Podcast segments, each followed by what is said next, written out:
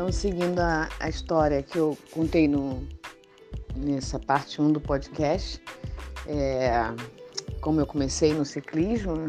minha história, meu start nesse esporte.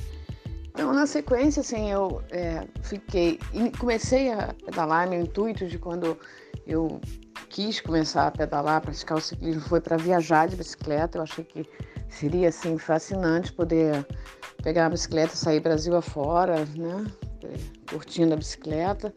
Mas acabou que isso não aconteceu. Eu nunca fiz isso, no máximo fiz treinos longos, já cheguei a fazer treino de 160, 170 quilômetros, é, mas eram treinos, não eram é, para viajar, relaxar, curtir. Eu nunca fiz isso. E aí eu comecei é, completamente perdida, não sabia nem como treinar direito.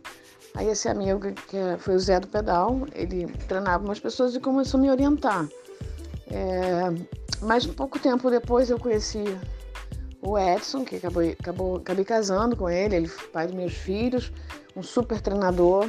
E na época que eu conheci ele, eu estava praticamente perdendo tudo que eu largava. Sabe, as pessoas me davam voltas. Eu estava assim, muito desanimada.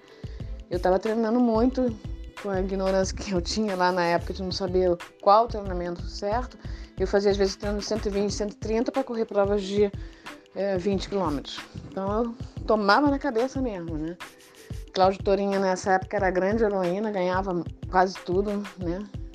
A gente tinha na época a Dawn Webb também, que era maratonista, triatleta, que fortíssima.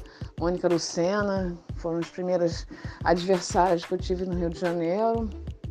E aí a Cláudia me dava, eu estava já ficando assim, triste, tanto que a Cláudia me dava na cabeça.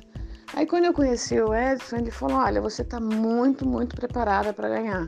Só que você precisa afinar os seus treinos em provas curtas. Quando você começar a fazer um trabalho intervalado corretamente com essa base que você está, você vai explodir e vai ganhar na primeira prova. Eu falei, pô, impossível, eu tô tomando voltas.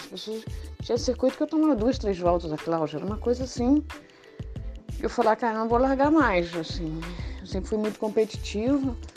E aí ele falou, eu te dou 15 dias para você ganhar. Eu nunca vou esquecer. É, 15 dias depois é, tinha uma Copa Itaú e eu ganhei. Eu fiquei assim, muito, muito entusiasmada. Daí para mim começou minha carreira com muita gana de continuar vencendo. É, acho que eu, depois disso, durante os quatro anos, eu ganhei quatro, quatro anos seguidos a Copa Itaú eu confesso que eu não passei, não confesso a vocês que eu não, eu não participei muito de brasileiros porque eu estava muito focada no alto rendimento, querer participar de provas internacionais e eu treinava muito com homens, largava competição com homens, querendo fazer uma certa analogia ao nível internacional das mulheres, né?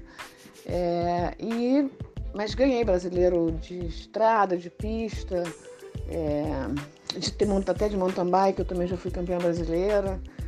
E depois disso também tive título sul-americano, medalha em Pan-Americano duas vezes. É, ganhei 9 de julho.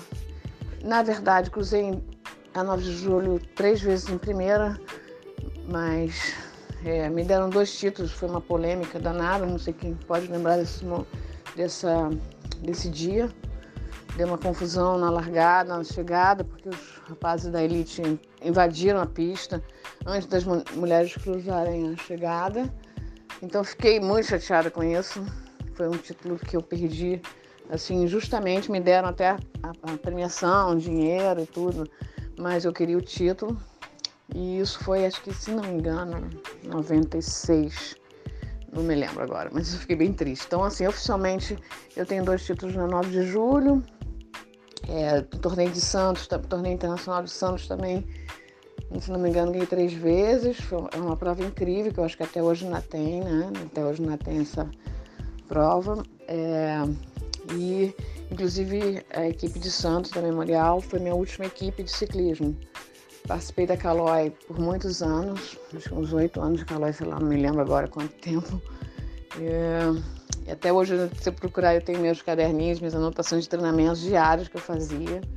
Outro dia até postei na minha rede social o meu caderninho de 1989. E passei duas temporadas competindo nos Estados Unidos, também já competi na Europa, pra, em algumas, alguns eventos. Enfim, isso é um pouquinho dessa história.